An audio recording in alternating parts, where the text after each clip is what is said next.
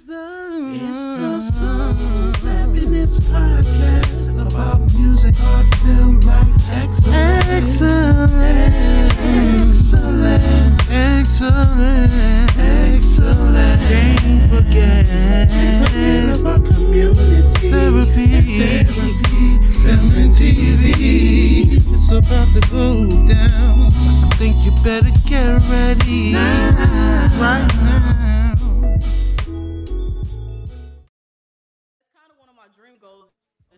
Of her her tours because oh my Yes. God, her music is such a vibe. Like that's who we need to be talking about. But that all comes from Jada. Yeah, I think I don't think because I think people didn't know that they that um he didn't that he met Jada through because he was actually supposed to when he met uh his wife he had went there to to meet Jada. I didn't know that. I think most of the stuff Yep. I think people. I think the main thing with Jada is like uh, people don't know her personality. That's where the problem is. Jada Jada comes off like she's very stoic. People that are likable have that humorous side to them, like Will, to where they have a great personality. Jada's very, you know, even kill. I think it's more of that of a kill. If people knew more of Jada's personality, I think the likability factor of her her stardom would be like like with Gabriel Gabrielle Union is split up. I know you. I think it was boy. somebody on the internet talking about it, but she has a some people. But now I think she was likable. I think till she got with Dwyane Wade, and because he does so much eccentric shit that's toes the line of uh androgynous shit in terms of dressing people associate that with oh you got a gay husband and, and y'all got Oh, I- I've heard that do one. this and so the unlike well because I didn't notice this either, the homophobic stuff, until somebody was like, "Oh, where's all the real men at?" Because he had on a Scottish skirt, and because he got, mm-hmm. I think it was something else. Uh, he painted his nails, and they were like, "Oh, I'm so tired of this." And then with the whole thing with their with uh, Zaya Wade, with everything that she's doing, they have an issue with that. I think because it started to slowly fade. Gabrielle Union was a likable person until I think she got married and did all that stuff. I think it's like a love hate thing with her, but I think the likability is still there. I think with Jada, it's just that you don't personality like that, and I think the Red Table Talk was a opening, but people just take that as a negative of oh you're a fake therapist and. But she actually has experts on to talk about stuff, but people don't see that. They're like, "Oh, she's fake deep." It's a lot of that. And so what her intentions are of trying to show more of her personality, people interpret it as because it's not fun and people don't like digging into their trauma. People I think that's another reason why people don't like Jada because she digs she digs into the trauma and she she's like real deep. Like she's one of those people like when you she don't talk, she'll ask you a deep ass question about your life. Like she that kind of personality. And people don't like digging deep in themselves like that. They want fun all day. They don't want your likability is making me have a time. That's it. It's, funny you mentioned Gabrielle Union because that's a similar situation. Dwyane Wade was married to his um his his like childhood sweetheart that he Mhm. lived with while he was homeless in Chicago, and he lived with his ex wife and stuff.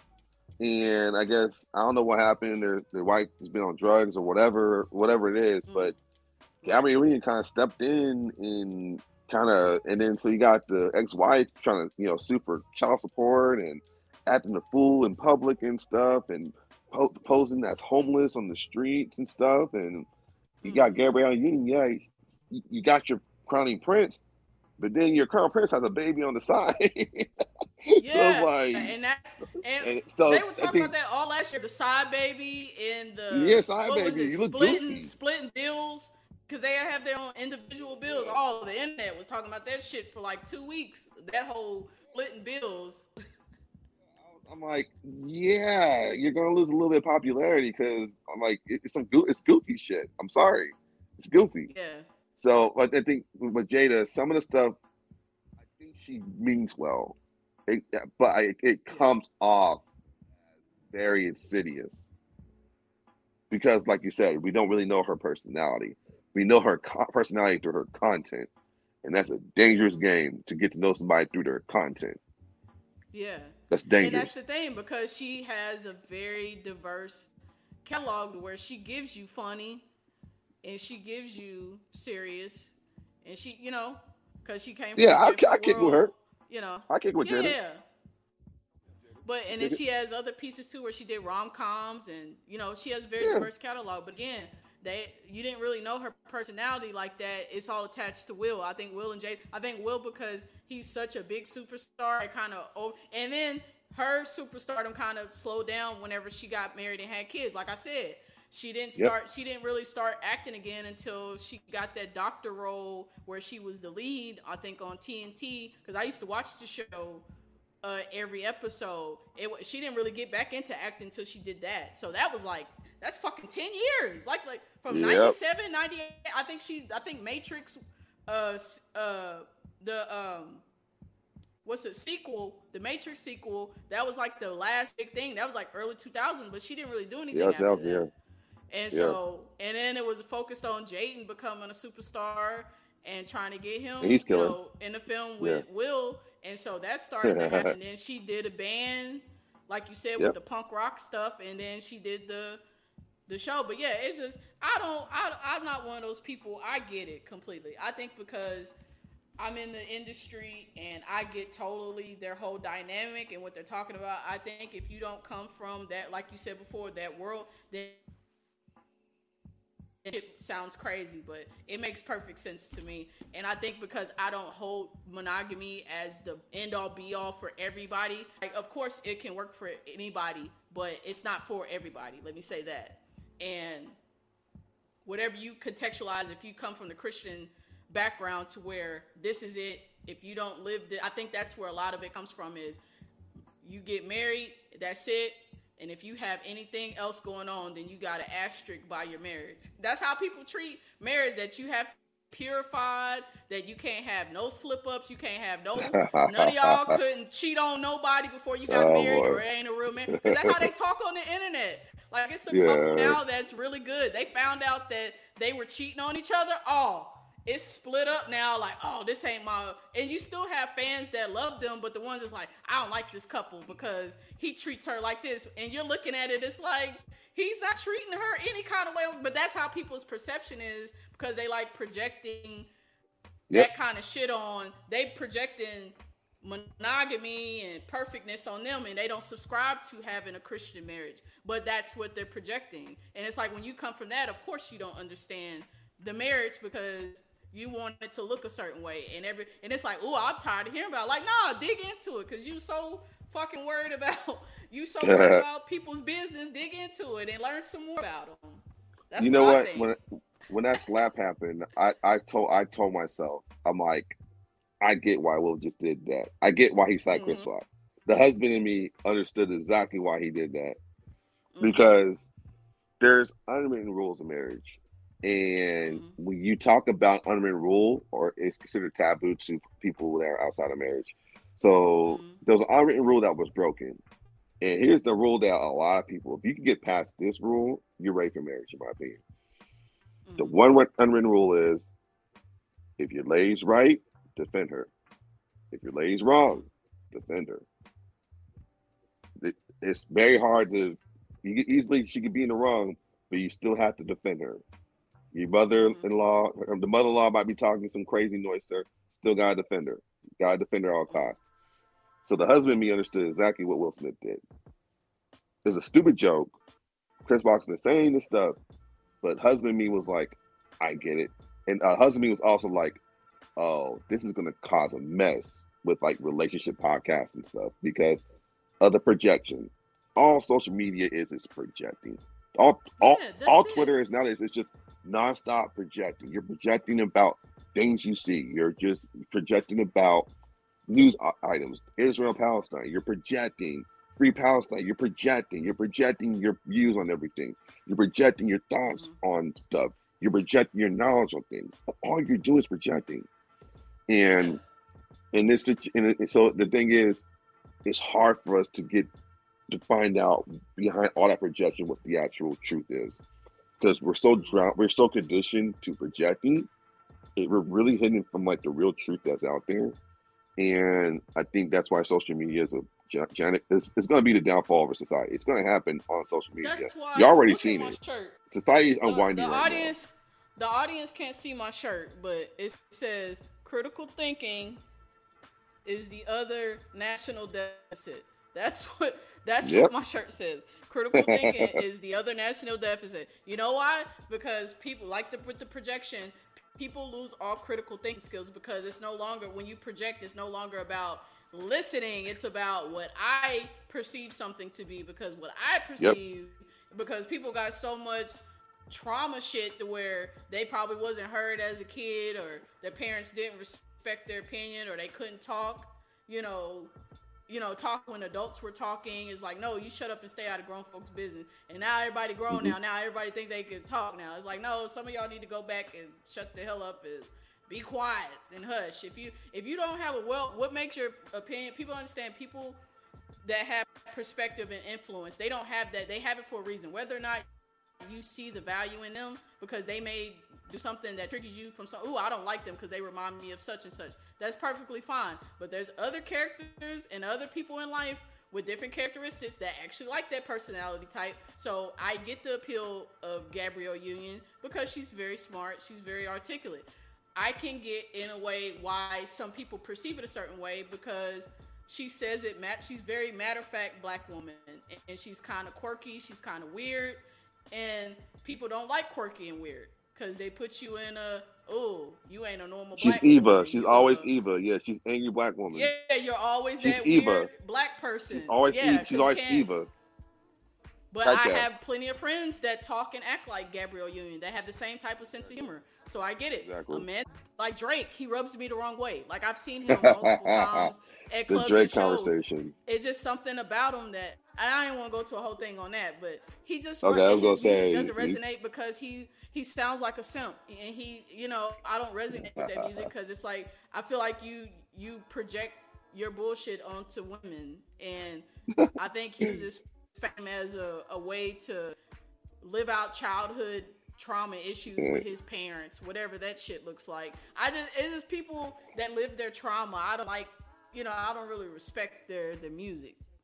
So, so it's funny you said. So Drake is always a lightning rod of, of a conversation for people, and it's interesting with his last album. It came out and it was panned. It was critically panned by everybody. I don't know too many people. There was a few songs that I think people liked, but overall the response was probably his the harshest response to a project.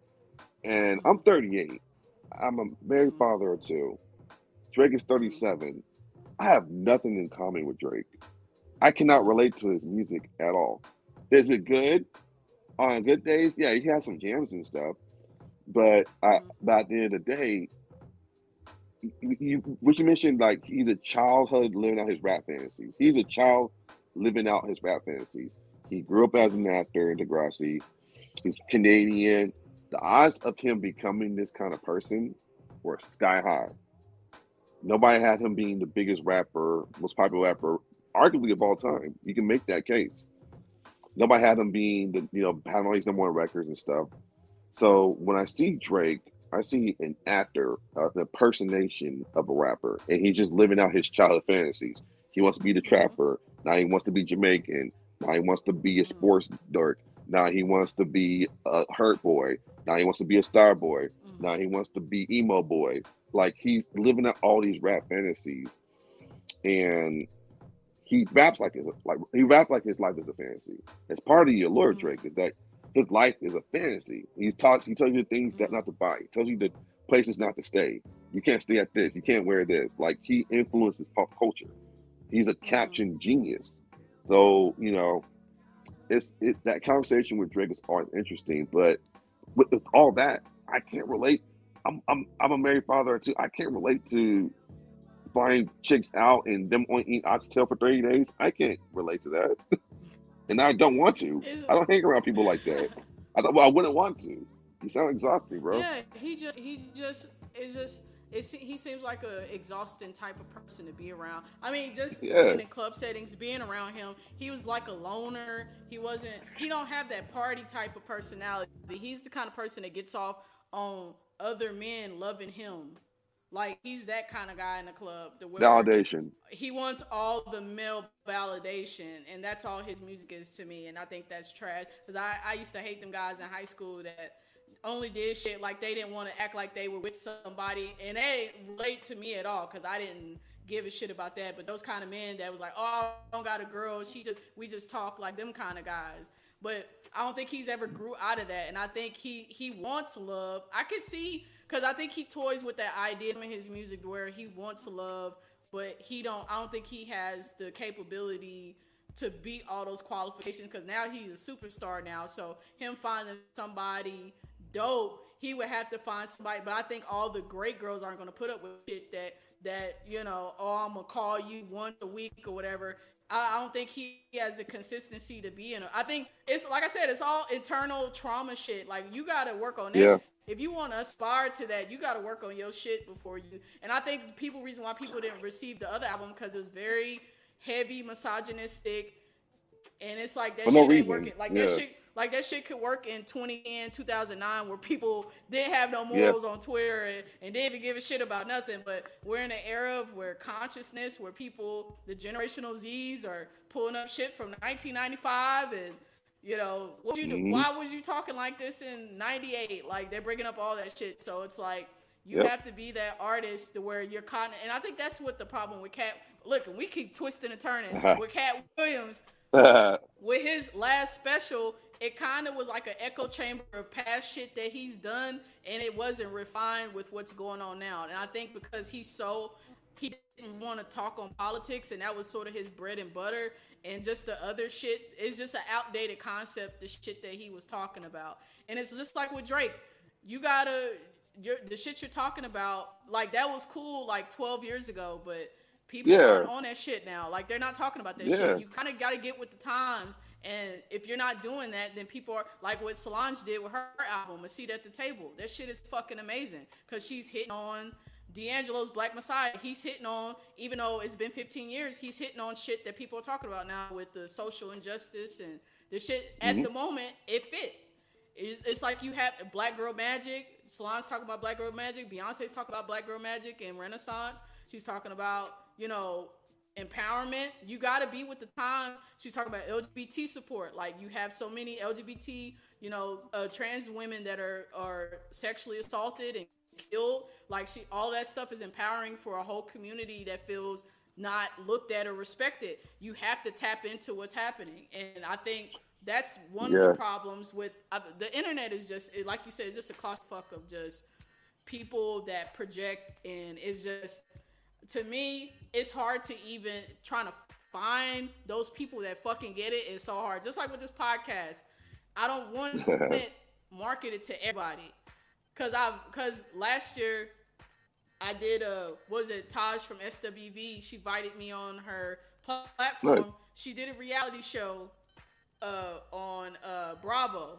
Bravo is just an echo chamber of shady people that don't have nothing nice to say. They just Yep. shade all the Real Housewives. All. Kandi, Kandi's a part of that. So you get a show where Kandi's audience is majority of that. Her audience came on her platform just talking shit, and they started talking shit about me, talking about because I was talking about the difference. The only thing I wanted to talk about on the show was there's a difference between spot dates and touring. Xscape was trying to act like they were bigger name than SWV, and I'm like, that's no way the fucking true. And Oh. and I'm like, you're not gonna s- s- sell this lie. I know you're doing this on the reality show, but the people need to know that that shit is a complete lie. And I wasn't doing it to get brownie points with Taj. I'm a touring musician, so I'm like, this is what this is. They said I was a hater. They said I was gaslighting Taj. They said I was broke and that Xscape had more money than me. They said Oh I, Lord. they said I was using this show for clout. Mind you, if I was to do that, I would have put it through this platform and did the Yeah, do my reviews on this platform, right? I would put it on my platform. I, I did it on Instagram for like an hour and had other music industry vets on talking about it. Didn't make no money from it at all, and got the views from it because Todd seen it. But, but my point was, I'm gonna say this because this is the truth. People don't want to believe that because Kandi's name is bigger in reality show, but I'm like that doesn't translate to touring. People don't give a shit. Real Housewives is not a number one hit record. That shit doesn't translate. Yeah, your notoriety may grow from it and you may get more tickets from it, but that's not the main reason. And what Kandi is selling y'all is not the truth. They don't sell more than SWV. And because I said that, now I'm being perceived as a hater, and so that's where So I was like, let me bow this out. is where we have say yeah. Let, this is where we have our R and B music discussion because I love talking R and B music with you because you're an R and B baby like me, and I had the I had the honor of seeing Xscape and SWV at the same festival. So I went to the Lover and Friends Festival in 2022 in Vegas, and it's a bunch of acts were there. So like Jodeci, Trey Songz, and everything like that. So SWV comes out, killer, killer it. And all their notes, they had the live arrangements and everything. Like the, they have a live band, but they have live bands arrangements, so it sounded mm-hmm. great. And I'm like, oh right, this is really cool. Like they were singing, they were engaging with the crowd. They had a lot of people coming over to their festival stage. There were three different stages. And so about an hour later, Xscape goes on. Xscape is in all these like shimmery bras and shimmery outfits and stuff. And they're doing like 90s choreography to like their music and stuff. And it's like they have backup dancers with them and stuff. And they're like trying to do steps and sing at the same time. And they sound so winded. And I'm just like, what is going on? I was like, what is going on? Like. I was, and then like they can't like sing a little bit, they, they can't sing. Like SWV can sing, Coko can sing. Yeah, so like I was just yeah. yeah, I was laughing. I was like, oh my gosh, they have not gro- Xscape has not grown at all. This is why yeah, you can't have discussion. because they haven't. that's the thing. You're talking to somebody that's been touring since the early 2000s. The SWV got back together because once they did the BT Awards, whenever Alicia Keys brought them out, that's when they officially got back together and started touring again. That was like 2005. They Yep. immediately started doing big gigs because SWV is going to sell more because they're internationally known. Like Yeah. week, all those records, they had two hit records on the charts at the same time in the top 10. Nobody's ever done that Yeah. in R&B groups. They have Yeah. official pop hit records. Classic. Xscape is known just for R&B, just for R&B, just for certain crowds. That's just really marketed They to were- black people. That's about it. SWV, they were on pop and R&B charts. When you're on pop and R&B, which Xscape may had a couple hit, but their whole first No, album no, they no. have seven They- hit singles compared to Xscape. And then also touring for almost 20 years. That beats to Xscape doing one tour. That's the point I made. That's another reason why they got mad because I made the Yeah. point. I said they're not be- they're not bigger on the tour market because they only had one tour with Live Nation Urban. That's it. One tour. They're not if that was the case and what Kandi said on the show, they only want to do shows where they're headliners. I was like, "Well, good fucking luck because there's no group in the, the 90s that y'all outsold. Y'all have to go through En Vogue, SWV, even I don't even think they also Brownstone. And Brownstone only had like one hit al- I think like two hit albums. It's like you have to go through so many R and B groups, not even just women, but the the male groups. To you, y'all haven't even outsold majority of the male groups to even put yourself in the conversation to be headliner. Yeah, y'all can open, y'all can open for these artists, but y'all not headlining anybody. The only reason why y'all headlined that one because it was Tamar, Monica, and Keyshia Cole on there. Anybody can fucking headline a gig with them on there. I mean, no shade. I'm just saying. I went to the tour. it was all right. I mean, it was mediocre at best. It wasn't something like, oh my god, that concert was just amazing. It was all right, and I left after I saw. It. I mean, I think it was like four songs with Xscape. I was like, well, shit, it's just mostly ballads. I gotta go home. Yeah. I was like, it's time for. I was like, it's almost twelve o'clock. I mean, by the time I get home, it's gonna be twelve o'clock. I'm ready to go home. So, I mean, and it was no disrespect. It's just looking at it from the analysis of y'all don't sell more than SWV, uh, music industry wise. Y'all damn sure aren't doing it tour ticket wise. So why would you think y'all would headline over SWV? And mind you, it's a co-headline situation. And so y'all making it way. And from what Taj told me, they that both groups were offered a co-headline situation, and it was like, oh, so y'all have just turned this into an ego battle. And then it's like with with Kandi, she was trying to say that she used the like I said, it's a difference between spot date and touring. And that's all I did. And then the internet just it went viral on YouTube. I was like, and mind you, it was like three other people that were on there talking to Taj, and she and when they started getting disrespectful, she was like, "No, don't say that about them." If I was telling any lies about what the situation was, Taj would have stopped me midway, said I was lying or I wasn't telling the truth. Everything I said, just what I said verbatim, I told Taj, and she was like, "Yep, you're right."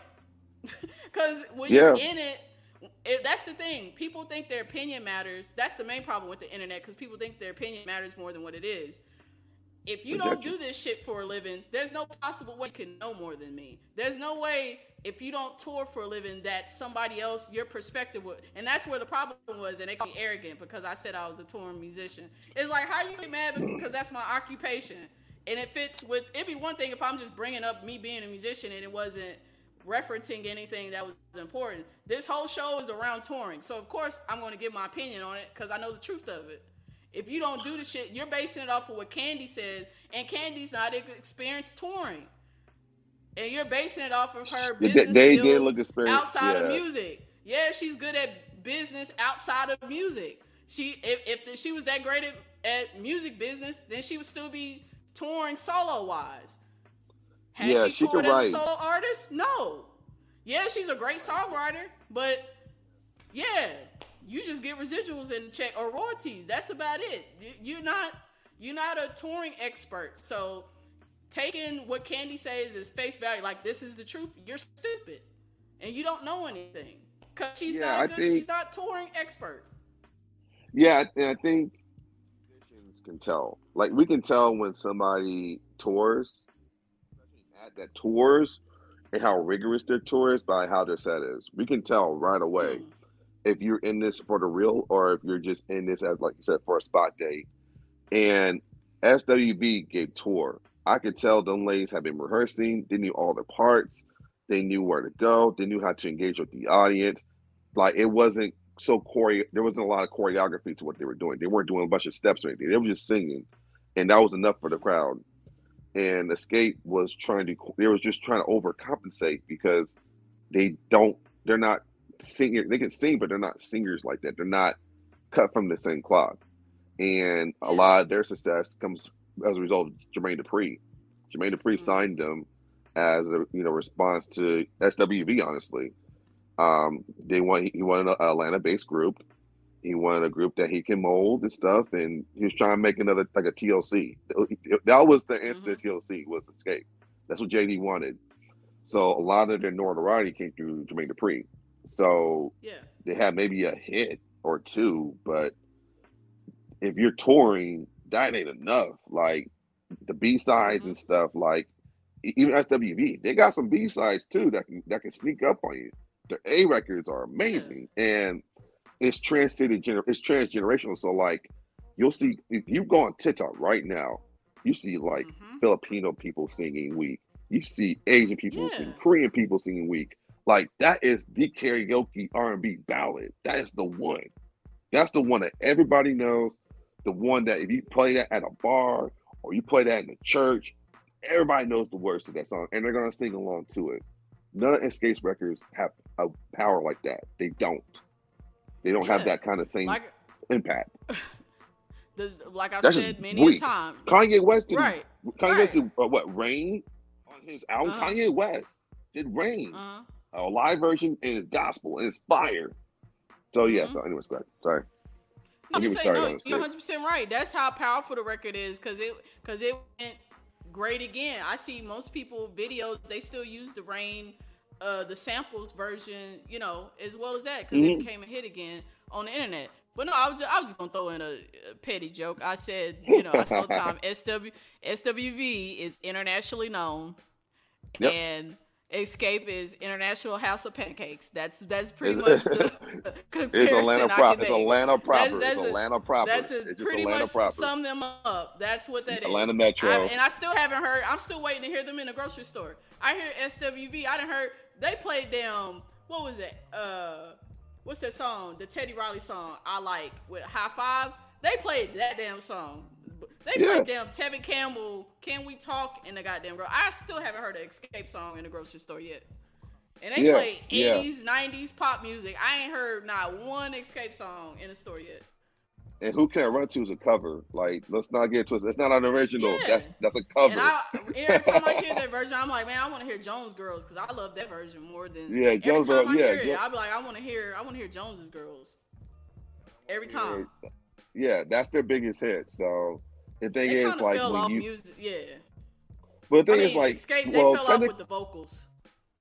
then it- I, I, it's crazy. I was, um, this is like when I was at um Sony, I was talking to a singer, uh, singer friend of mine, and she was like, "Man, you should get in the studio with Xscape right now." And I'm like, "What do you mean?" She's like, "They need help with harmonies." I was like, "Oh no!" She's like, "Man, if she, if she, it's like if you was there, they could do more than two harmonies. They're just doing one harmony and stuff. Like he's like the beats are good, but then you like somebody like you to show them harmonies and stuff." I'm like, "What?" True story. Shout out to Joella. Yeah. Uh, cause it, cause it, cause they all sing.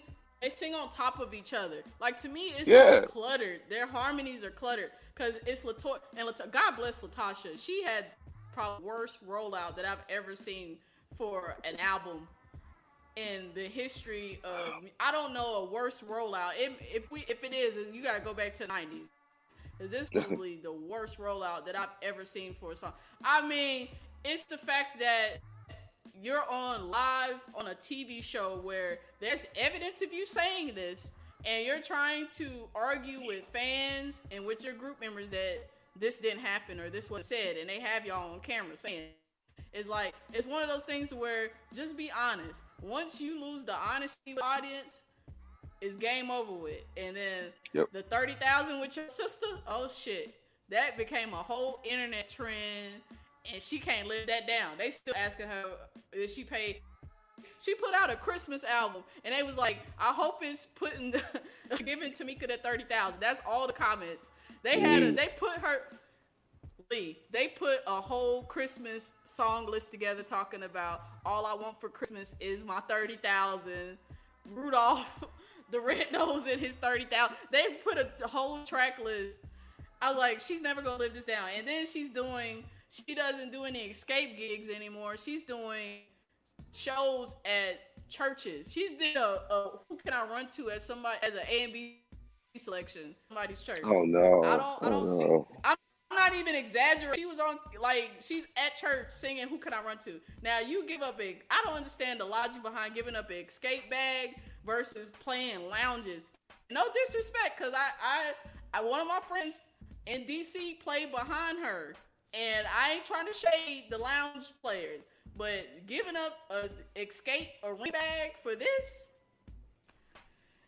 That Yeah. ego is something else, man. I, that's that's Yeah. another another pinpoint of I never, like I said with the musicians, I don't want to be that artist that where I'm so far up my ass to where I can't.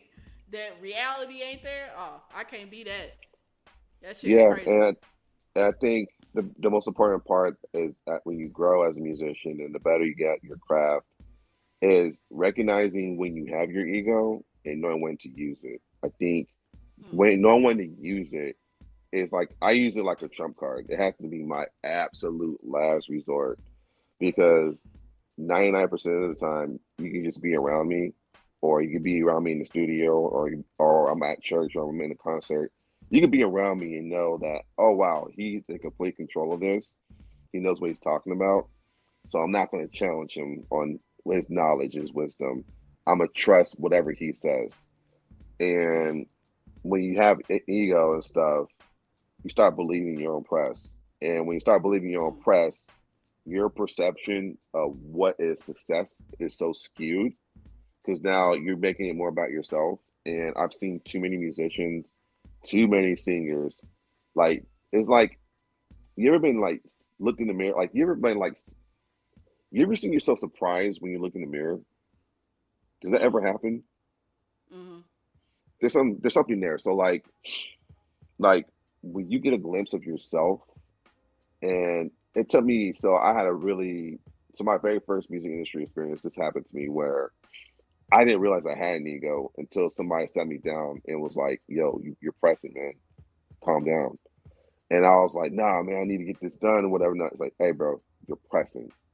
And I had to sit and I was like, I didn't realize that because of the way I've been operating, because I was in charge of this project and everything, that I was making people Woo. around me uncomfortable. I was, did not realize it because I was so hyper focused on the goal and stuff. And Oh it took me a while to re- it took me a while to repair those relationships. And yeah, that's that's a really harsh lesson I had to learn, and I got replaced on the project a week later. so I was like, and the project never came out, never came out, and I'm not I'm not saying that just as you know, ha ha, but it was just a man, I really squandered the opportunity because had I checked, had my ego checked, and really embraced what people were saying to me, I would have been more graceful about how I went about things. And having being graceful about how you go about things will keep you in at those gigs. They'll keep you coming back for more. They'll let y'all met other MDs know. They'll let the musicians know, hey, you're welcome back anytime. Come through. You don't need to ask. Just come up. So that's the kind of mm. spirit I want to carry going forward with my music endeavors. I was making them sound effects while you were talking, cause man, when I tell you, you telling a partial of my life when I did radio, mm-hmm. cause you don't even that's the thing with ego like you try not to be that overt because you think because i think it's like with with people that drink a lot they think oh i ain't that kind of alcoholic so it ain't that bad because you you drink every day or whatever and not even trying you know placate people like that that like drink a lot but it's sort of people's perception of drinking a lot like oh i ain't that bad so it's not bad. But mm-hmm. with ego i'm thinking you have to be this loud boisterous person. It's like you know what i mean? To where you turn people off from it. But there's like a quiet ego like you said to where it sneaks up on you. I feel like it's that sneaky ego thing to where like you said you used to doing it and you operate in a certain way. With my radio show i was used to like getting yeses like with sponsorship advertisement. Mm-hmm. nobody's telling me no. The producer of the show is not telling me no. I'm getting my way 100% of the time. Nobody's fighting me back. I have co-hosts now so it's like oh yeah i can't do it on this time or i can't do that or i'm getting pushback from, from guests that i'm bringing on. And it's like and then i'm getting dismissive. My approach to it was oh, well, I just get somebody else to do it, whatever. And so I'm just being dismissive and I'm not even realize I'm operating that way until uh, we had Adina Howard on the show. And I'm so mm. used to like delegating shit. I'm like, man, my because uh, I broke my hand at time, and I'm just I'm like, man, my my hand is on fire right now. I'm just gonna delegate it because I'm used to getting my way the producer's gonna be okay if I just leave because once I ask the questions, I'm just gonna leave after this interview. And I had it planned that way, so I'm just rushing through the. I'm not even thinking. I'm I'm thinking so much about leaving because I'm in pain. I'm not even focused on the interview with her because I just want to ask my question, let my host take over so I can leave. She stops me. I think we were on like the fourth or fifth question. She was like, "Hold up, hold up, hold up." She's like, "What I need you." She did it in the middle of the interview, like we was live on radio. She's like, "What I need you to do is just." Take a break and calm down because I don't know you're rushing. And I was like, hmm. how the hell did she know I was rushing through there? Because uh, I was rushing because the pain was intensifying, and I'm like going faster speaking because I'm trying to get this out so I can go. And when she said that, I was like, how the hell did she know I was? That's what I was doing. Yeah. And then right there, yeah. it was like it just made my ego go down, and it was like, okay, and it's like those moments and then it happened with my co-host. We had got into it and i was like because i was like i want things done a certain way. And then it's like well maybe it's, and, and she was like well maybe you're coming off. And i was like oh shit. Because i'm thinking i'm good at communication. And then come to find out i'm not good at it. Because my ego thinking yeah. thinking that oh you you're you have to fall in line with everybody else because everybody else falls in line when I say stuff. You're not following line because you're the problem, clearly, because you're ungrateful. But it's a, like yeah. you said, it's a reality check like a mug, for real. Yeah, and I think also, you know, when you get older, as you mature and stuff, it's always always have like a I don't want to be the last to know. You know what I mean? Mm. I don't want to be the last, last to know that I'm messed up in certain areas and I have shortcomings and stuff. I feel like at now I, I'm aware of like most of my shortcomings and stuff, and I can acknowledge mm-hmm. my shortcomings and stuff. So it's never a situation where somebody points something out. I'm like, oh yeah, come on, like I did that last week. Okay, so what? Like you know, right. I'm still here. You know what I'm saying and stuff. So the older I get, the more I guess the more I've gotten to know myself, obviously, and just with this kind of new spiritual journey I've been on, um, I think I've really been able to kind of slow down and just like reprocess things I've said and reprocess situations I've been in.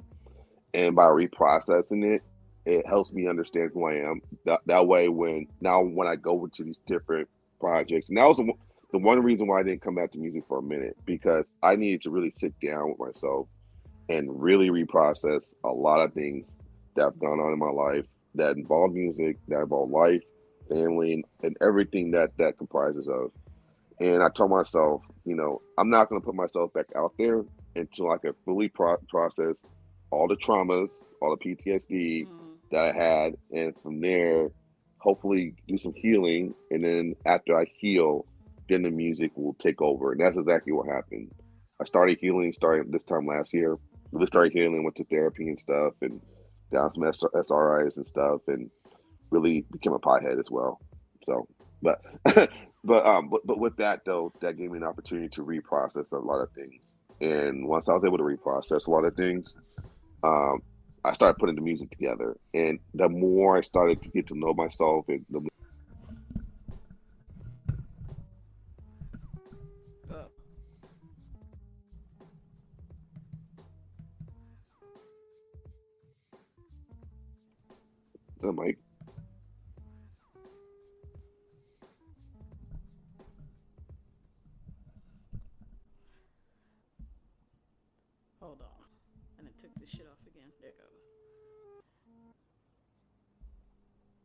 This thing keeps messing up. Okay, there it goes. All right, where did I leave off? That was my at? fault because I hit the mouse. My bad. You said no you were going to therapy. You uh re- relearning yourself. That's where you stopped off at. Yes, I was I was saying that I spent these past this past year kind of reprocessing and relearning myself, and I think by going to therapy, you know, taking SSRIs, you know, smoking weed, just really slowing down everything that was going on in my world and reprocessing a lot of those things. It helped me re it helped me heal and find my light back, and it really put my music in a place where, okay, this is the real me. My soul was able to kind of cut out my mu- music and stuff, and now I'm not doing it for anybody else but myself. And it's much more rewarding because as a producer and you get relay as a musician, you're always kind of off to the side. You're supporting the act. You're supporting this person's vision. Mhm. You're supporting this person's execution. You're supporting this sound, this program, this like even doing radio. You're supporting things, but Mhm. I don't think we give ourselves time to pour into ourselves. And I told myself going forward, yo, I gave everybody a lot of me. I don't have much more to give to anybody, but I'm gonna keep it all for myself and just kind of stay in my own creative ecosystem. And then from there, that's when I was able to kind of put together this music that's on Bandcamp right now because it's like this is my myself in my truest form, where I'm in complete harmony with my soul. I'm at peace with who I am as a person, and learning all these lessons that I've learned over the past year and beyond. Just just this whole, I think since COVID, I think we've all had to relearn Mhm. ourselves one way or another, and kind of really Mhm. confront how terrible we were. So I think COVID did that for a lot of people. So uh, I think I really took that time to just slow down and learn myself. And I'm very, I like the person I am now. I didn't like the person I was four, five, six, seven, especially during my Twitter heydays. I hate that person. I cringe now. Oh, we all cringe. cringe. Shit. I was like, it's Yeah. like a whole. It's like it was just a different time. I think it was because it was just a thing to where you always you had to do stuff to stand out on Twitter, like the early Yeah. days of it. So it was a lot of not so nice things to say because it was like bully culture, but it was fun being a bully. Yeah, it was 2000, fun. 2010. It was fun at the time. It's not acceptable now, even though we need to bring that shit back because it's too many people with awful music takes. And I'm sick of them. I'm sick of all of them. Yeah. one didn't even know that the Queen Latifah sung. Like, what the fuck? It's like, who are y'all people? These new batch of niggas. It's like, I need all y'all to go. Like, some of them said that DMX was underrated, and then it was one that said that, that Cass was underrated. It's like, who who are y'all? who gave y'all the platform to say shit? And then, it, Yeah. and then it goes viral, and these people act like their opinion is important, and so, and now some of them get paid to do it now, so they just be saying outlandish shit just to get likes and because they get paid to do it now on Twitter, which you know, which Yeah, is it's me, terrible. yeah. It's t- it's But yeah, terrible. it's terrible. Oh man, we didn't talk for a minute. I got one more question for you before I play this game with you know the the game. Yep. But Yep, I know the game. uh, the one in terms of I know I think I kind of asked it with the live experience question. It's always a free flow with you. It's never I don't really have a question. It's just always just vibing off of. It's very different interview. Most of my interviews is like, yes, we stick with the questions. We didn't went by four, five different directions.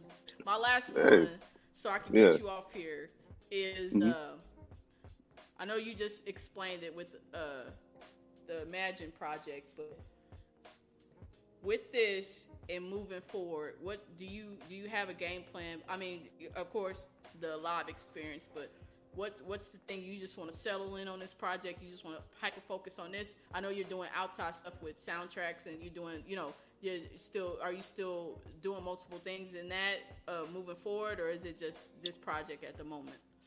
Um, so uh, it's really cool news. I got my first TV placement this past week, and it's for uh, a nice. show called Good I, Trouble. I think I saw that on Twitter. Nice, congrats, yes, man. Yes, thank you, thank you. So that was a song I wrote three years ago. So I was kind of surprised it was picked.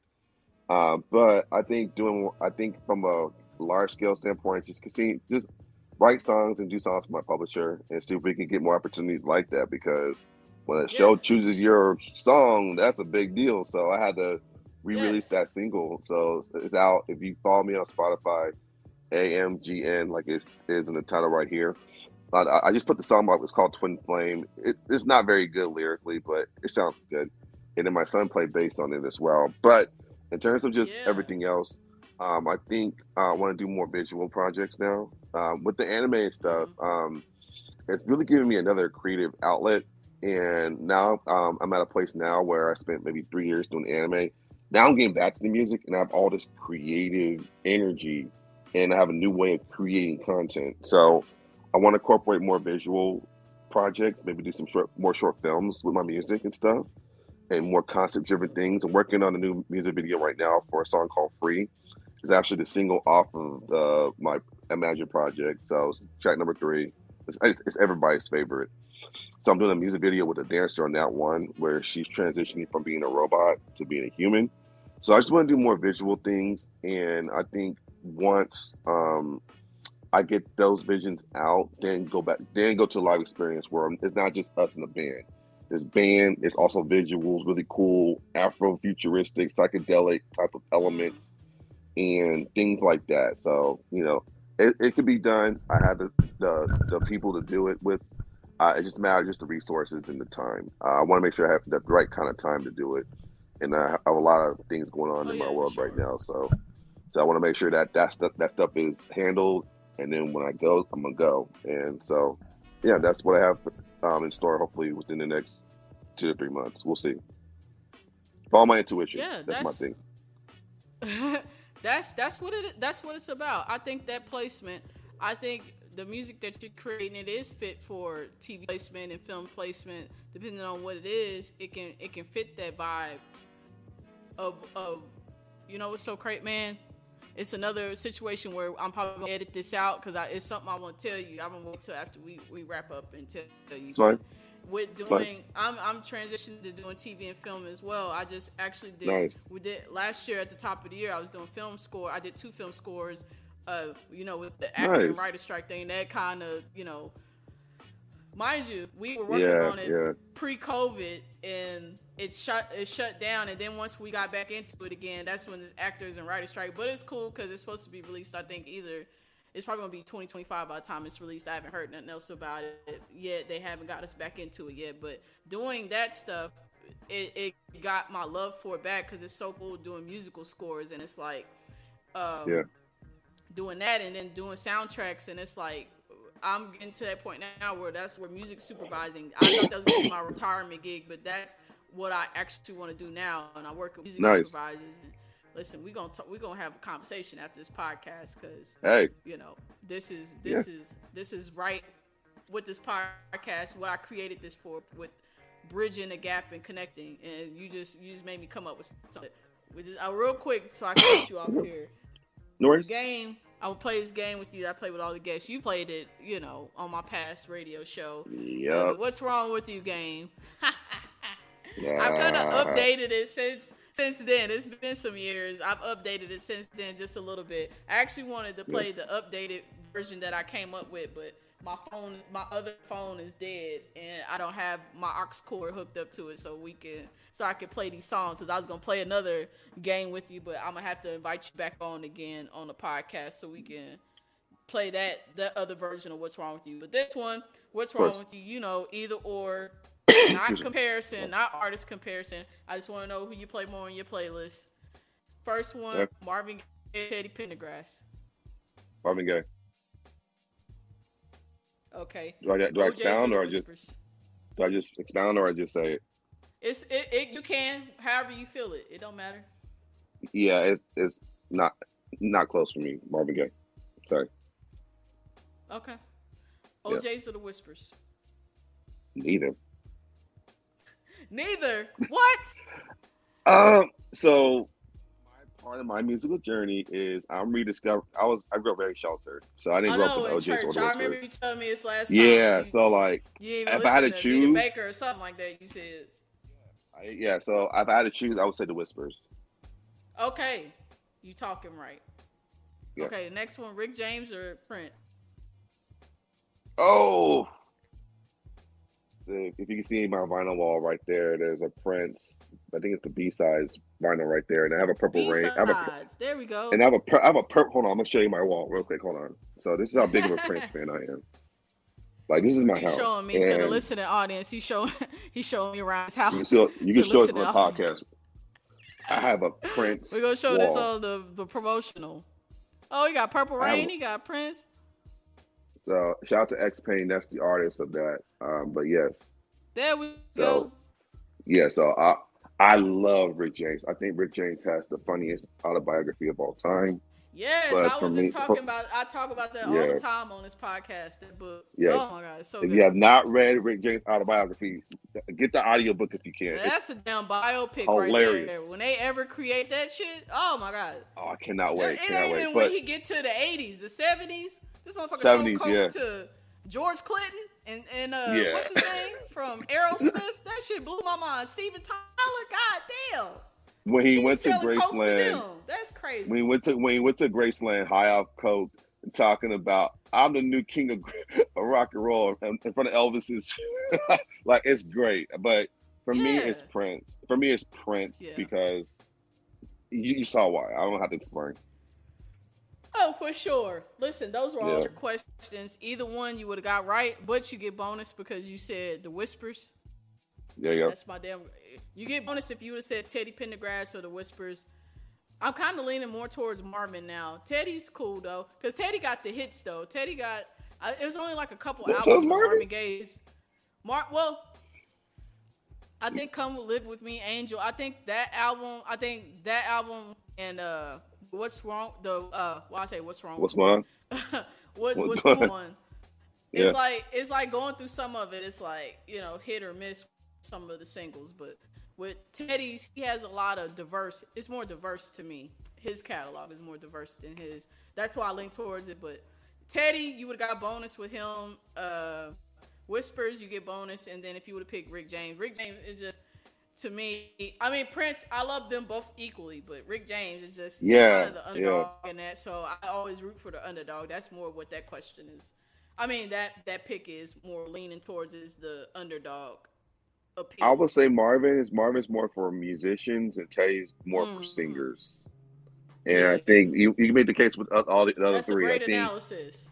Yeah, I think with Rick James too. I think Rick James is more known known as a singer as opposed to being one of the best bass drum players of all time, like the Funk Mhm. Master. Like, but I think Rick Yeah. James is just known for being a, a entertain singer, and Prince's Personality. musician first. Yeah. he Prince is a musician first. You don't know nothing about Prince's personality other than stories Mhm. other people tell you. Um, and Yeah. other than that, his his life is all music. So Mhm. yeah. Anyways, yeah, I go for two yeah, miles about you Prince. No, you good. Oh, me too. Listen, you know I'm a Prince head. I'm about to get a Prince tattoo. I'm about to get the Prince love symbol somewhere on there. I keep chickening out because I ain't never got a tattoo before. But Me either. when I get one, I'm getting the Yeah, Prince when- love symbol. When I get one, I'll probably be 40 by the time I get it. But uh, Me too. I'm about to get the love symbol, but we're at the part of the game now where uh, this is where the title of the game comes in, where you gotta get all these right, or you get a what's wrong with you. Roller coaster ride. we're at the part now where we up, and you got to get these right, or you'll get a what's wrong with you. Okay, the first one. Okay. Aretha, Aretha, or you already know this one. I, I think I remember which one you pick. Aretha Franklin, or no, no, no. Before that, Michael Jackson specific, off the wall or thriller. Off the wall. There we go. Next one, Aretha Franklin or Patti LaBelle. We've done this before. Yep. It's Aretha. There we so. go. Okay, so you didn't pick what I picked. I make up the rules as I go, as you know. Uh, one of the rules that I made up is you got. You know what? I'm gonna make this super hard for you because uh, you a Aretha head. I'm gonna make this super hard. You got 50 seconds to name me five Aretha songs. I'm gonna start the time. There we go. Go ahead. Start, the timer started. Go ahead. Sailor prayer for you. Uh, daydreaming. Respect. Bridge over troubled water. Young gifted in black. There we go. I should have made it ten, but you. Listen, you ain't gonna get a what's wrong with you on that. I ain't gonna give you a what's wrong with you because you named five. That's the rules of the game. But you are gonna get I'm gonna believe you though. I feel like you're a real Aretha head. I believe you though. I was gonna knock off negative 15 points, but I might give you plus 10. I'm gonna give you. I'm gonna give you plus 10 points because you. It's not. It's not. It's not close. I, I hate the. I hate Stop it. It's not to, close. It's not it close. You know, and I had to admit to on it's this not. podcast. I've had to admit on episodes that I actually listened to. Well, yeah, because her catalog is longer than Patti's solo albums besides the 15 records. 15 you from 15 she's play, it's killing. based off of the playlist and i just okay. highly doubt most of y'all have her on y'all even with all the long catalog. Because i don't feel people it's just like with prince. I don't be believing people when they say they real fan not you i'm talking about just in general. Because no, most of the no, generals no. they go with the pop hits like prince purple rain all the you know when doves cry they don't really get it this man got 39 albums B-sides. and they just revere the 80s album it's like this man had class his classic shit to me is the 2000s shit like that's his best work to, to me is those but the b-sides the 80s if records you want to yeah. if you want to get into prince the b-sides his b-sides are better yeah. than like 90% everybody's a-sides get the b-sides you'll get the real prince don't yes, start a Purple Rain. And with Aretha, I feel like I said that about Prince's 80s, but I feel like Aretha's 80s joints with the Arista, yeah. all her Arista joints with Luther and Marcus Miller. Oh yeah. my God. Mm-hmm. I did a cover. Of, I'm about to do a cover and, and post it on Instagram soon. But that whole Jump to It album and the one after that, classics. But people overlook mm-hmm. those joints and just go with the respect. Even though I, you just named them because they were, um, it's a fast round, but they don't yeah, go yeah, into the yeah. deep cuts. They don't yeah. they don't go into the the real Aretha hits.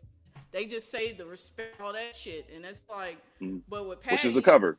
Like, I, yeah, but with Aretha, I think I have I have more Aretha on my playlist because I actually listen to her albums, and so I have I pick more of those. But with playlists, I listen to the whole albums of Aretha. Let me say that I don't really put her on playlists because if I hear yeah, her song, yeah, I me either. the whole album. With Patti, yeah, I don't really. It's probably one album of hers where I listened to it all the way, and it was her. Oh shit! I think it was the first album she did after she got with LaBelle. I forgot the name of it, but that's the only one I listened to all the way. But Patti's, I just listened to her single, like you said, the hits. Those about it. But but yeah, I got, maybe got her on maybe one or two playlists, but I don't. I gotta yeah. listen to her whole album. But this for the, the sake of, I try not to be petty on this game, but I'm always petty. So I'm trying to loosen it up, but you got it right. Plus ten points because you named five. The next one, I had to switch the ba- I had to switch out the Brian McKnight one because he was getting too hot out here in these streets, and my guess was my guess was making too many jokes about it. So I was like, let me switch this up. Okay, Babyface or Raphael Saadiq. Oh, oh, that's a haymaker. criteria for me picking? Just who I prefer? Solo, just both solo work. I was gonna put uh their, oh, their group Saadiq, and Saadiq. their catalog. Yeah, solo work. Saadiq. Yeah, yes, that's what yeah, I'm talking Saadiq. about, Lee. That's Saadiq what I'm talking is, about. So, so the difference between Babyface and Saadiq is Saadiq can be in the 60s, 70s, 80s, 90s. He could be in any decade and he would kill it. Yes. Babyface is a benefactor of making amazing pop R&B music and Uh-huh. ballads and standards and stuff in the 80s and 90s. But solo, Yes. he's never been he- he's never been able to transcend as a solo artist. Saadiq transcended. Right. Instant Vintage, I put that up against any any soul R&B album. Instant Vintage in 2004 where you know he had songs with D'Angelo and stuff like yeah, that to me put Saadiq and then like uh, his other stuff, you know, the Jimmy Ray stuff he's done and the, it's it's Saadiq. He has been able to reinvent himself as a solo artist, whereas Babyface has never been able to really out outshadow the hits that he wrote for other people. Right. Jimmy, In my opinion. Jimmy Lee album. Oh my fucking god, that Jimmy Lee. Yeah, Jimmy Lee. Yeah. woo! Yes, it's fire. Shit. If you haven't heard it, guys, if you It's like so like sixties doo wop, soul, like real R and B, like real R and B, not not these nigga and blues, like real R and B in the sixties. It's like if you Highly recommend it. transported Dilla to the '60s. That's what Exactly, exactly. It's It's like incredible. if Dilla was just a drum or just a producer in this, like it would be a Dilla production type style of R and B. It's just it's just great, but that that's the thing. I, I picked Babyface. I picked Babyface with the Brian McKnight one just because because I felt like it was a. I felt like it at the time it was a good, but I updated it because I'm like, well, I need to find somebody on his level, and I think Yeah, Raphael. that's a I good one. Teddy Riley, but Teddy Riley wasn't a solo artist. He did, No. you know, you Right. know. I think for if you going like hit for hit in terms of battling like catalog, of course. See, that's why I was like, I don't know, I want to have the that verses conversation. that made sense. Yeah, the verses it Yeah. made sense for that to happen because you going hit for hit. This when you're talking about like actual artistry and their solo work, that's why I put it in there because I felt like they would be on the same level, you know, and all that stuff. But I have to go and listen to Babyface's whole catalog though, because I've stopped Tender Lover and I feel like his 90s joints I haven't really listened to. Of course I heard the Deele records, but with his solo records I haven't really heard his entire albums all the way through in a long time. So I have to go revisit that. And that may change my Yeah. opinion, but I'm stronghold, like you said, with Raphael Saadiq, because this motherfucker Yeah. transports me to different eras every damn album. And people just now rediscovering Lucy Pearl. They got uh it's trending on TikTok. Uh on the West Coast, uh, I forgot the joint, the Lucy Pearl joint. I'm like, this motherfucker. Tonight. Re- yeah, cause they did. Yeah. Well, no, no, no. Um, it sounds like a a Cali. It got a lot of Cali Hmm. funk in it. I forgot the name of it. He's from but Oakland. It's trending. Yeah. But yeah, with that Saadiq, like people don't know about yeah. Saadiq. What people don't know about Saadiq, he paid he plays the bass on D'Angelo's first album, Brown Sugar. That's Mhm. him playing the bass on Lady, and play Yeah. bass on Cranes in the Sky. That's Saadiq Mhm. on bass. Yes. That I, that bass line is iconic. That bass line makes the song for me. and he and, And and he's executive yeah. producer on it. He's enhancing what she's Yeah. already like from what she said. She already had it created with this, and he just came in and amplified it and made it like a thousand times better with what he added with, like you said, with the bass. And he's playing bass on Tribe Called Quest, uh, Midnight Marauders. He's playing Yeah, bass yep. on there too. Yeah, yeah, it's like he he's that kind of artist, which I love. The Prince esque artist to where they'll just play fucking bass on the record just cause, and you don't even know Yeah. it because they Yeah. just love the music. Those are the kind of there. artists I love. That- you know, that's why I love Babyface Mhm. too, because he'll just lend his background vocals on somebody's. Like people don't know that he was on Anthony Hamilton's "Pray for Me." He's just doing background vocals on it. He's not adding Yeah. anything else to it, but just background. It's like that's so dope. He played guitar on Clapton's "Change the World." He played uh, Mhm. bass with uh, Clapton. He wrote that song with him. Yeah. So yeah, sure. Babyface. Yeah, if I need if I need somebody to develop an R&B singer, it's Babyface. If I need somebody to like create something abstract and like say amplify a record, it's already great. Saadiq. Yes. So, that's what I They're love. both great. I- yeah, just both great. But yeah, I lean Mhm. more towards the solo work with Raphael though. But you ain't nothing Yeah. wrong with you on that. The next one, uh, we already talked about. I think I already know what you're gonna pick: SWV or I was gonna put Xscape in this, but I put En Vogue. What SWV or En Vogue? SWV. Okay. I just think, yeah, they just they had the fortune of having really good music with very good musical foundations. So like Rain is a sample from Jaco Pastorius' A Song for Tracy. From Jaco Pastorius is a bass player from the Weather Report who's hmm a lot of people's goats. He died very young, Mhm. but if you listen to Thundercat, Thundercat is basically Jaco Pastorius reincarnated. So uh, the Mhm. fact that that producer was able to pull from that and create Rain, and now Rain is now a gospel song. Now, like once your song becomes gospel, like you've made it. Like it's hard. You're never, you're never going to get out of my mind because I could be in church or I could be at the club. Like I say, it's one of those songs you hear anywhere and you're going to sing along to it. And you better not mess it up. You cannot mess that song up. So oh that's up you. it's so many, so many. I just wish altos would quit singing that song.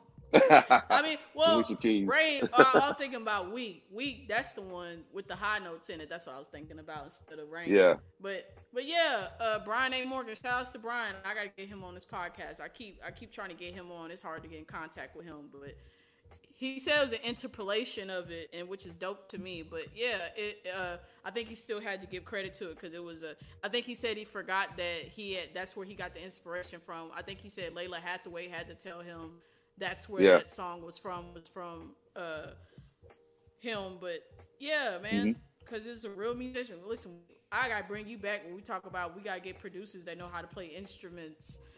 We I'm gotta down. get that back into the industry. We're gonna have a I whole got you. talk about industry shit. The next one, uh, shit, I done forgot the list. Oh, Boyz II Men or uh, Jodeci. Jealousy. Yes. Um, and Boys and Men, they're better, but that's not why I like them. They're, they're Boys and Men is the better group.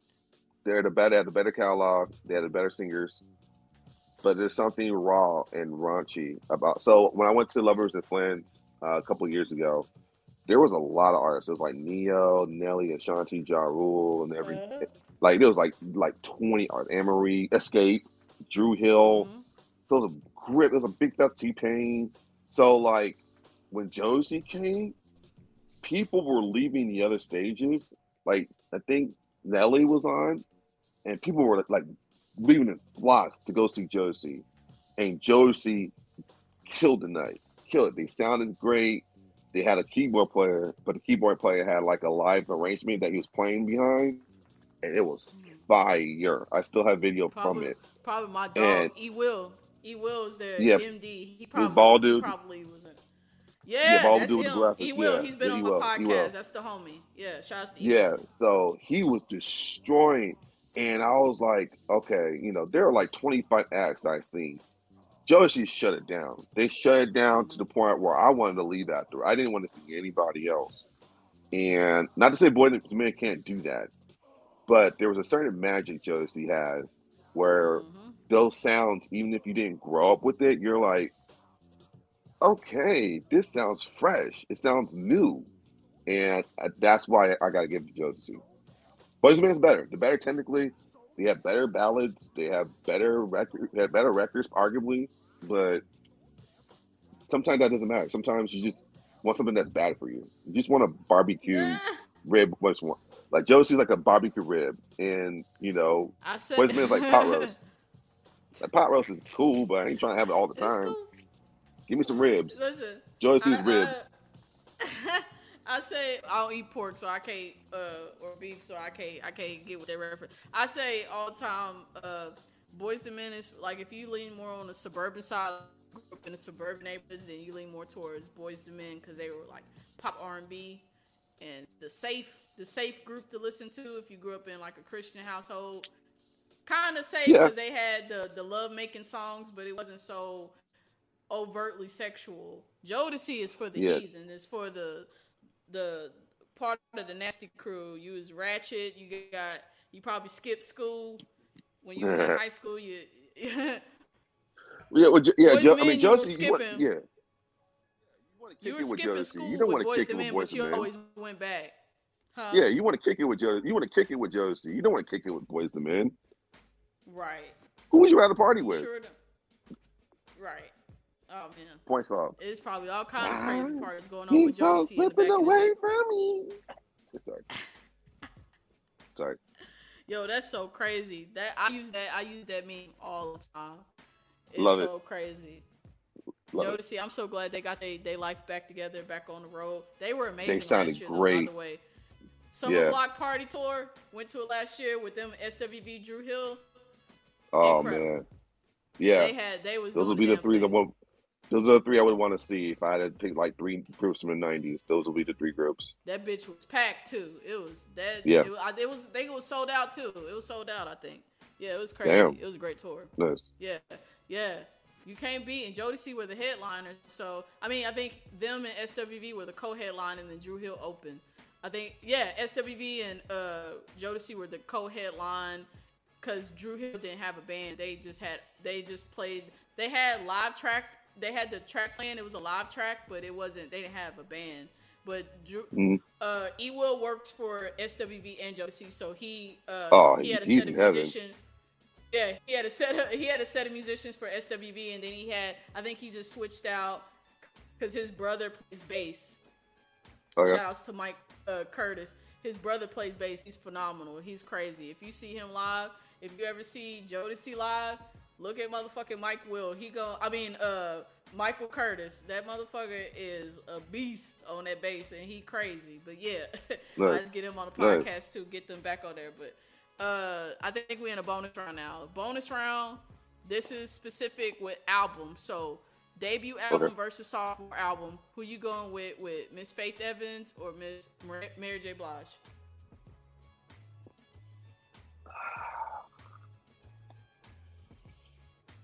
Mary. Mary. So you going both album Mary? So, so freshman album between the two. You know. hmm So for freshman album, I go Faith. Sophomore album, I go Mary. Yes. That's Yeah. how it's supposed to go. I want Yeah. Faith debut and then Mary sophomore. That's yes, Lee. You had me scared. Even though it's a bonus and I don't care, you don't get no mm-hmm. point. You get bonus points. You get a bonus hundred right there because that's what this is. The second you the second guest of the year. We in January, Nice. 2024, Black Bomber year.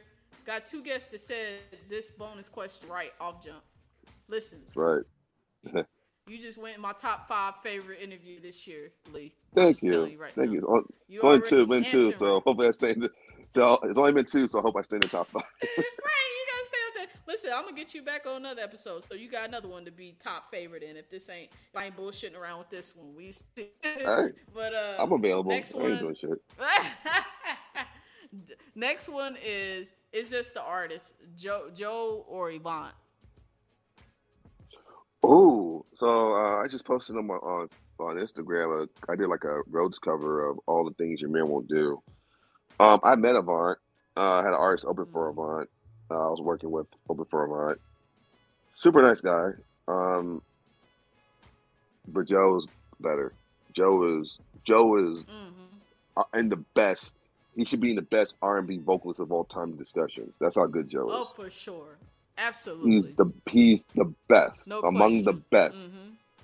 Like when you talk about a pure R and B singer, he can do the falsettos, he can do the vibrato, he can ha- he has range. His Mhm. cover of Adele's "Hello" is incredible because he's doing that all chest voice as a man Mhm. in A flat. That is not a Mhm. that's a hard That's song a- to sing for Adele to sing. yeah, that's a song. Yeah, and exactly. he can he can go note for note with anybody. So I would say Joe. Even though I don't stand for that all the man. I don't I don't stand for side do music, but vocalist, he's in the he's That's the, the vocalist, he's among the best. Yeah, Dirty, Dirty Mac, Mac I can't get with that. But yeah, in terms of R and B vocalists, 90s. That's what the they best. was on back in the day. In the 80s and 90s, Yeah. they were just all about look. And he was a, a poster child for that. For Yeah. what kind of man? He started off the track just foul. Like what type of man treat his woman so cold? He already Mhm. starting the song off trying to On some trying to bullshit. get her to leave him. Yeah. Right. Well, I love Joe. bullshit. Love Joe. It's classic. Listen, Same. classic Same. side side music. Same. Classic Dirty Same. Love Joe. But Shout out Joe. but uh, oh, I was gonna, I'm gonna throw this one in here just for jokes. I had put uh, I put uh, Ashanti and tweet in there, but they I feel like it was unfair.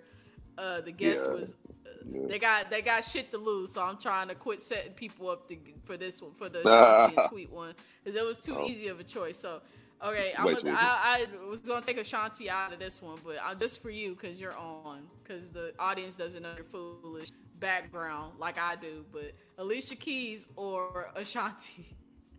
Oh, oh, oh. oh that hurt. Oh, oh no. Listen, the audience don't know don't know your your level of disdain. So that's why they don't know your level of disdain. That's why I threw this one in there. All right, let me kind of pre- pre- pre- preface this. All right, so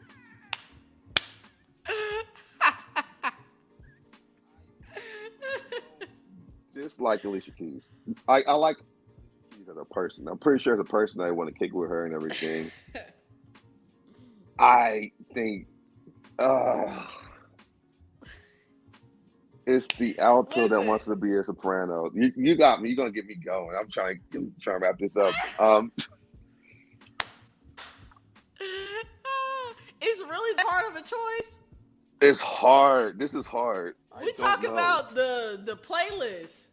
So you ain't got no Alicia Oh, tunes okay. on your Playlist is. Ali- it's Alicia. Yeah, the playlist is Alicia. Yeah, that's what it's based off of. It ain't about right, likability. right. I, I might the incriminate myself, likability factor. but no, I don't just.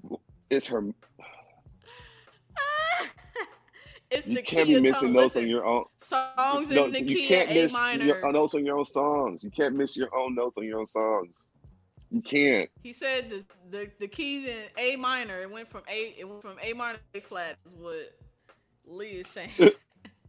It went from A minor to the- G G flat minor, three flat. semitones down.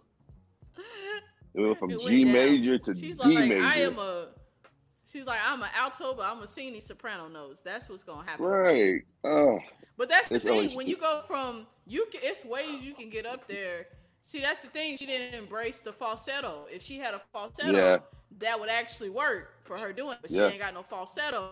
Cause At all. me, I'm an alto, and so if for me to go high, like if I want to sing like Faith Evans, I have to go full falsetto. And even with Anita Baker, even with her alto range, she still does that contralto where you can go into a falsetto. I have to go into a Yeah. falsetto to hit the notes. I can't sing Yeah. full voice. I can't. I'm not a full.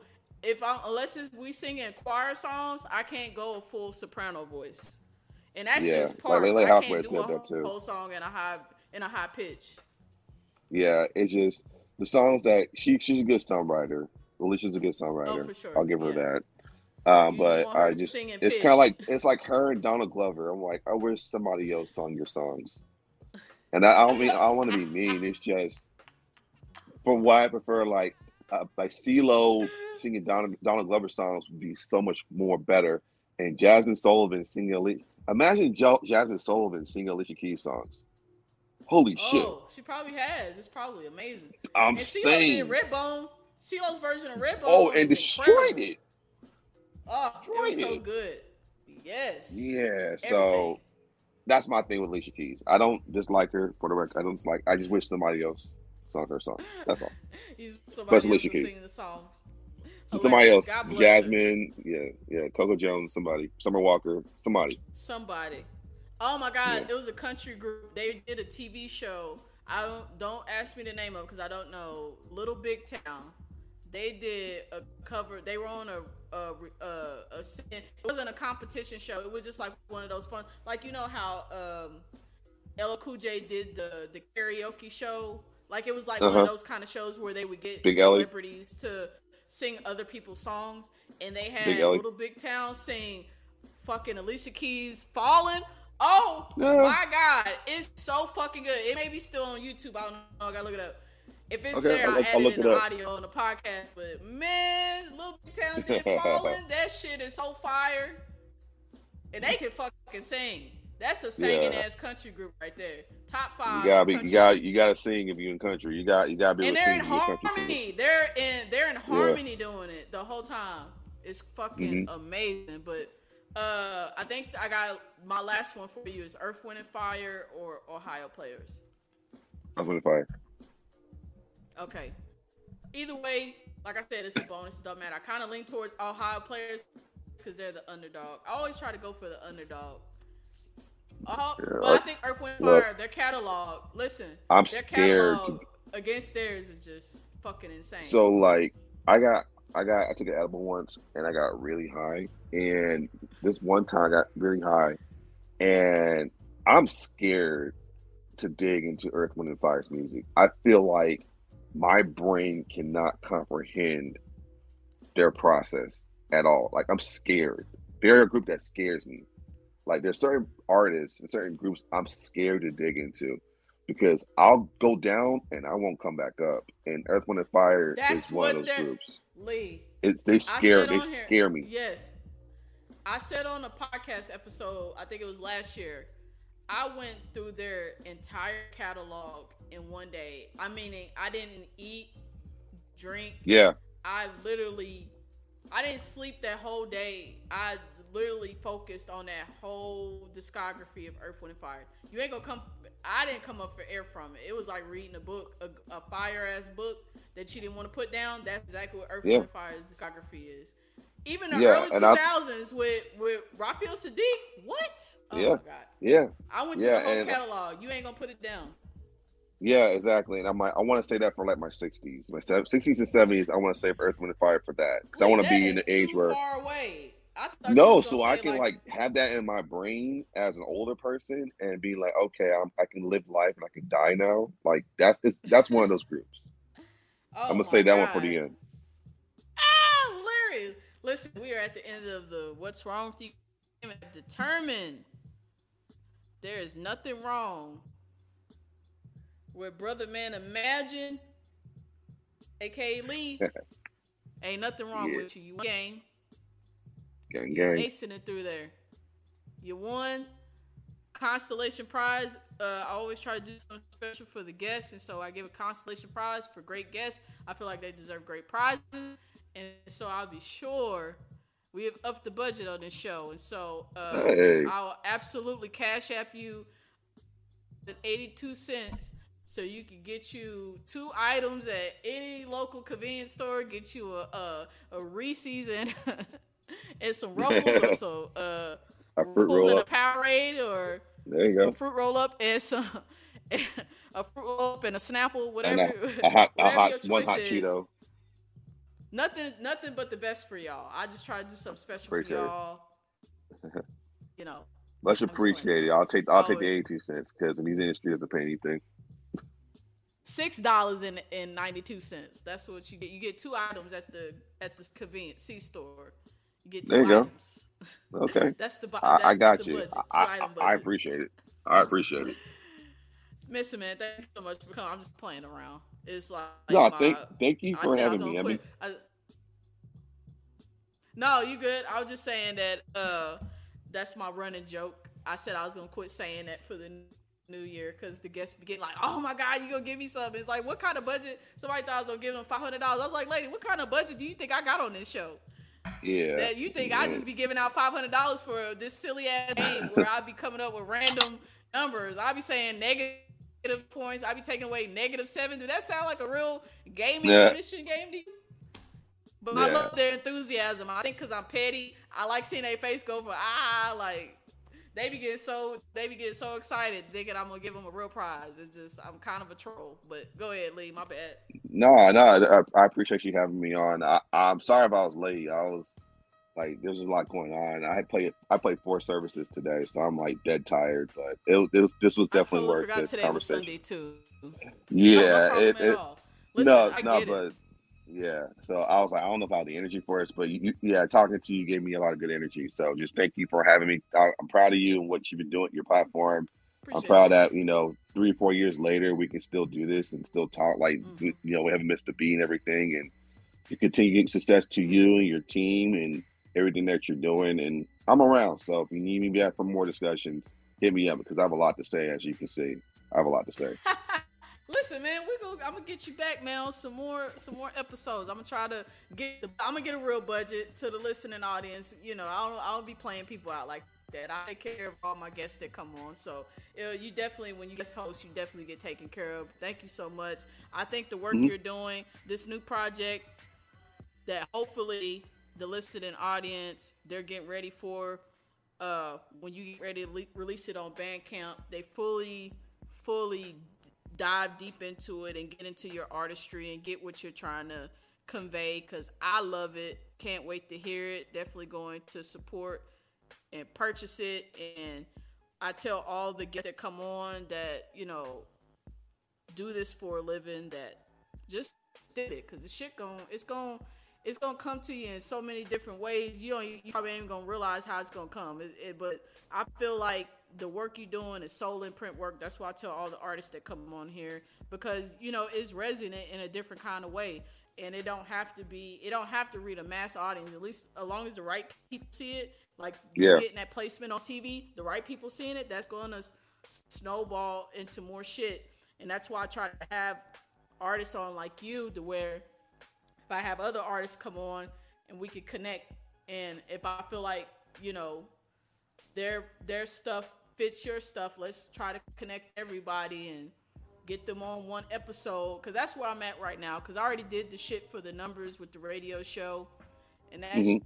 shit. I mean, I've I've been in entertainment industry for 18 years. It's like it ain't shit I haven't seen with it, and it's like that same old. Oh, let's promote your project and ask you all these goofy ass questions for 10 minutes. Like I, am done with that. I don't. I don't. Yeah, I don't, I don't do that. I don't. Yeah, you, you're you know? you're the only interview I've done, podcast I've done, honestly, in last five years. I don't do yeah interview. No, let's talk and vibe. Yeah, That's it. We're so, not talking to vibe and keep it. Yeah, you're not gonna get the real me. Have, I want to have real connections to where we get real results. Because again, there's a lot of shit wrong with the music industry, but I feel like we're in a better position now. Those of us with influence to where we can break down these doors and actual most of it because I think we we spend so much time as artists trying to individualize our careers and build ourselves up but it's like while we're climbing we can help other people up while we're climbing and connect and that's what i'm trying to do because it's like being right. on the being behind the scenes it's like i get how this shit works now and it's like all the projects i'm working on i want to collaborate and get everybody on because if I win, everybody's gonna win. I don't want to be the only one being successful. I want everybody to be successful. So I feel like you're those artists that you know, likability.